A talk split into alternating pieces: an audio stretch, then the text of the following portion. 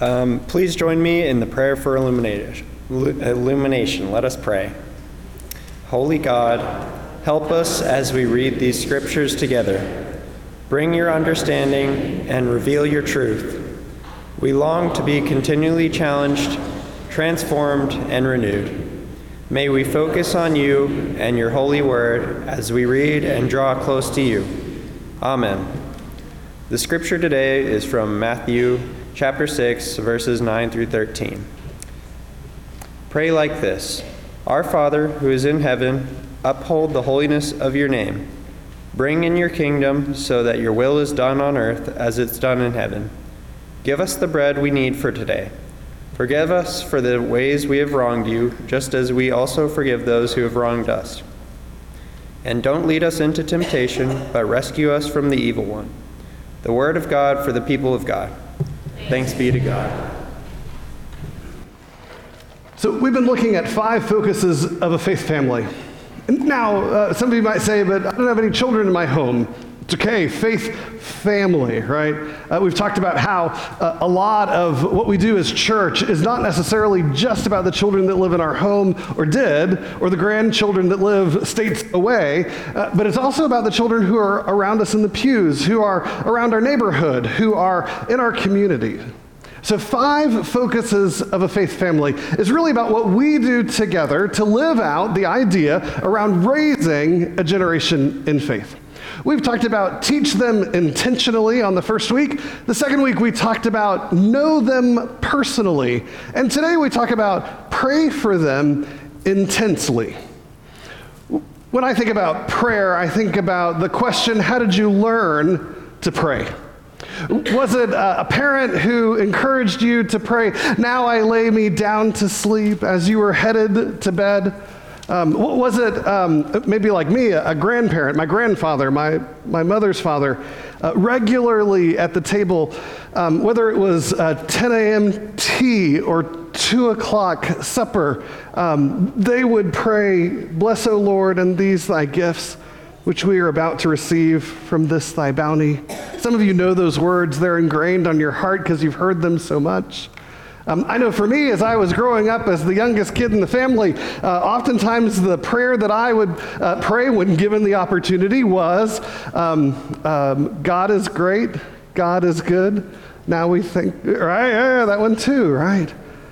So, we all have stories about prayer within our families. Um, my family, uh, my mother was um, a Southern Methodist from Jasper, Alabama. Okay? Is that a, a fair description of that side of the family? My dad's side of the family is Italian Catholic from New Jersey.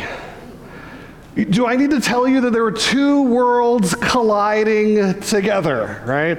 Um, my father had never had mayonnaise before meeting my mom. my mom had never had marinara sauce before meeting my dad colliding together is an easy, simple way to say it. Uh, Mom was the youngest of um, a family of educators. Both my grand, uh, grandparents on her side of the family were uh, college, um, uh, college academics who taught in colleges and universities. Um, my grandmother uh, on my dad's side, um, his mother had uh, been divorced um, with six kids. Um, they moved into the projects um, just uh, on the edge of a, a Catholic um, uh, community uh, in Red Bank. Um, uh, uh, my, um, my grandmother, my, my dad's mom, uh, was the hardest working woman I ever knew. And she believed deeply in faith and worked hard to send all six of her children, my dad was the oldest, uh, to a Catholic private school there in the center of her community. Um, they lived um, about nine streets out from where the Catholic uh, school was. Um, and for that Catholic school, if you were 10 streets out, they'd arrange for a bus to pick you up and take you to the school. But you have to remember, they lived in the projects only nine streets out. They, they were one street short of being able to ride the bus. Now, in, in a family with six, um, the youngest, um, Uncle Anthony, we refer to him as Uncle Ace. If you were looking for a black sheep of the family, you found him. Um, he was really street smart and, you know, conniving and practical and all of those things. And so he realized after the first day of school that he was too close to the school to catch the bus. And so he walked, instead of nine streets to the school, he walked one street out, found a kid named Anthony, intimidated the heck out of him, and rode the bus. When the nuns found out that he had intimidated a kid, stole his kid, stole the kid's seat on the bus, and ridden in for the week, he was told that he would have to say the blessing over the meal in the cafeteria for lunch. And so little Anthony Camerano uh, got up to the microphone, uh, the huge cafegematorium, if you could imagine it, with all the students there and all the nuns and the teachers. And he got up, and there was a murmur across the crowd Is that really Anthony? He's going to say the prayer? And everybody got quiet. And my uncle grabbed the microphone and began probably a um, non traditional, uh, unconventional prayer of, Rub a dub dub. Thanks for the grub. Yay, Jesus.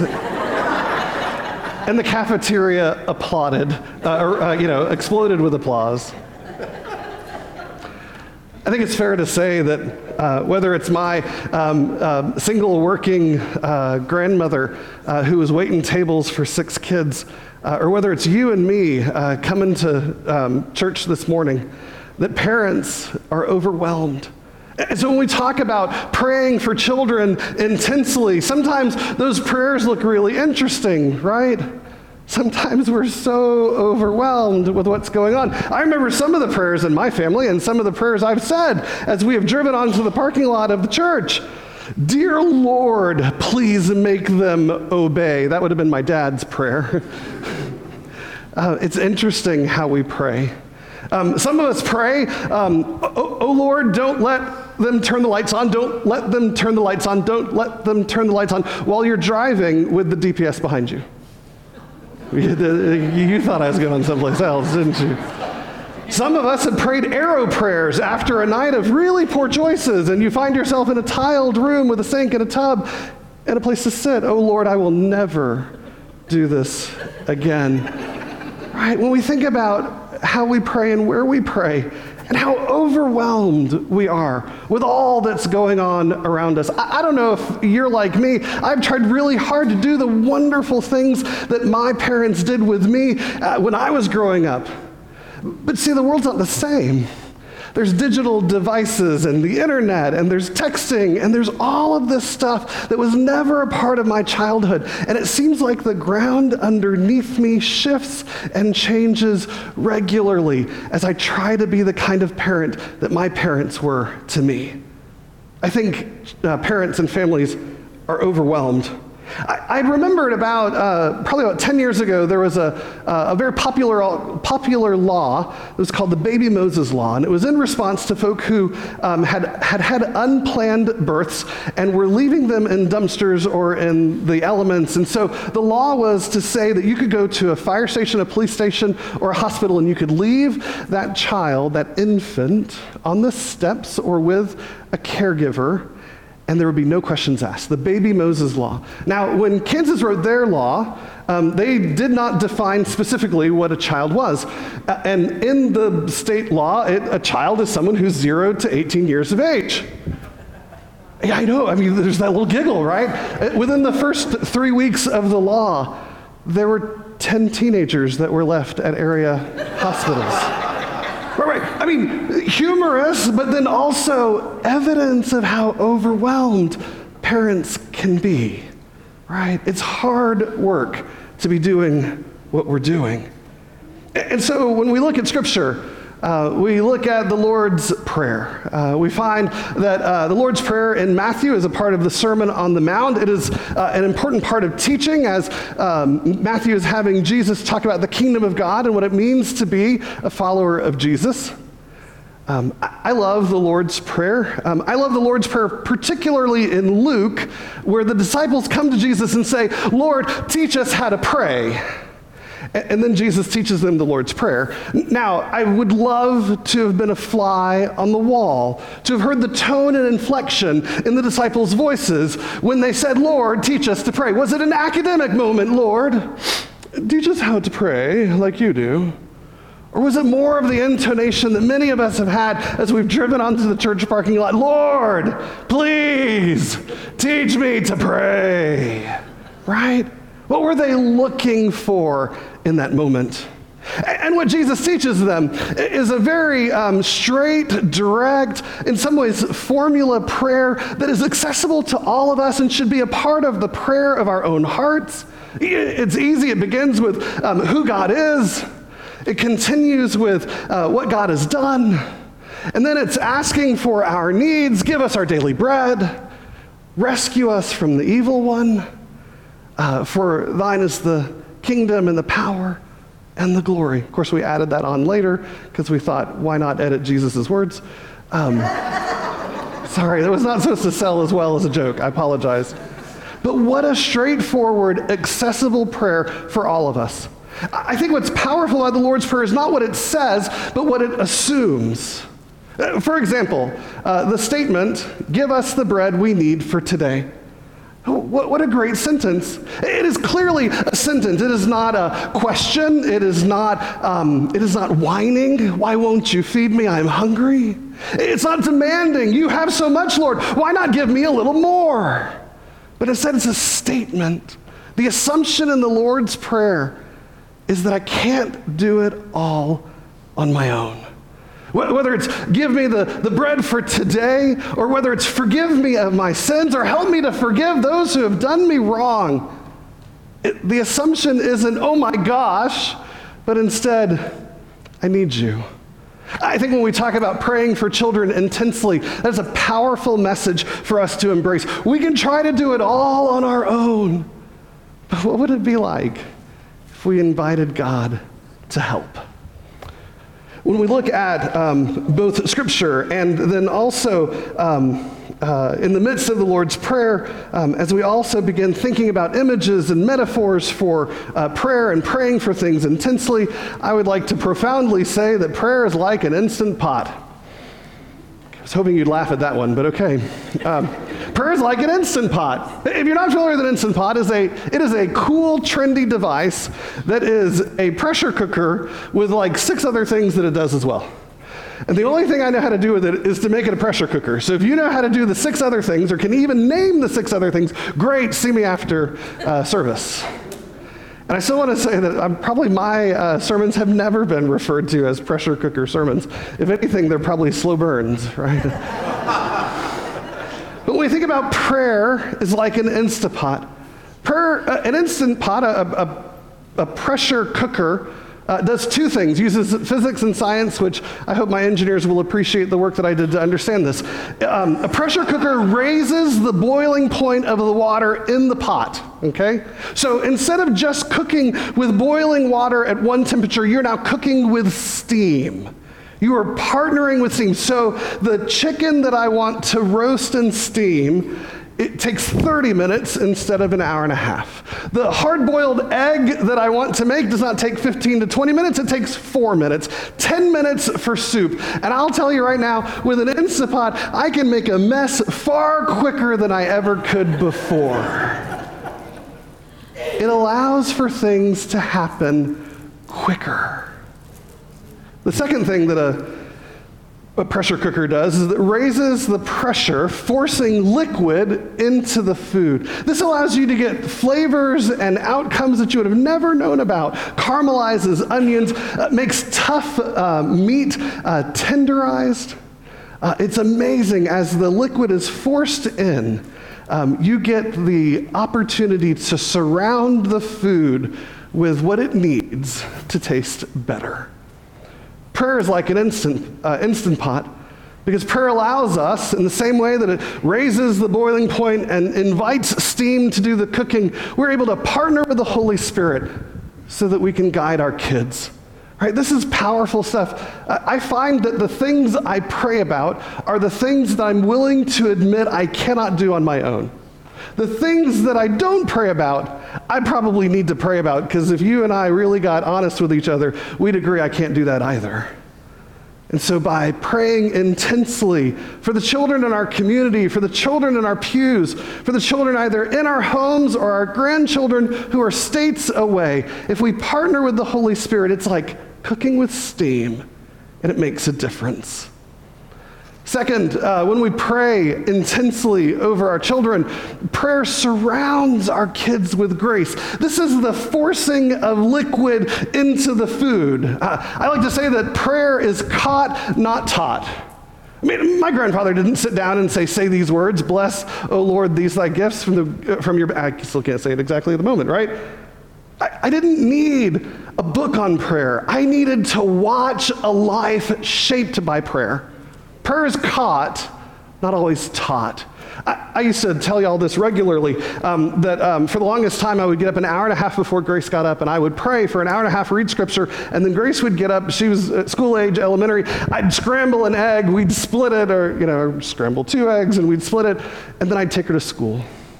And if all she saw was the scrambled egg, then 40, 50 years from now, when I went on to see Jesus, she would stand at my funeral and say that my father built his life on a scrambled egg. But seriously, I needed to work hard to let her catch me praying for her. And so I flip flopped it. I made sure that, that my prayer time overlapped the time that she would get up and she'd come in and say, Daddy, what are you doing? She could catch me praying. You see, when we surround our kids with prayer, and it doesn't have to be loud prayers over them while they're paying attention, it can be silent, heartfelt prayers as they head off into the future. We are having that opportunity to let the water, the grace, the forgiveness, the love to get inside them. Prayer is caught, not taught. And lastly, I want to say that prayer is powerful for a variety of reasons. Recently, there was a study, um, um, there's a study released that talked about what moves people from being a stranger to being a friend of Jesus. Strangers to Jesus, they're, they're all out there, and it's great. We love them.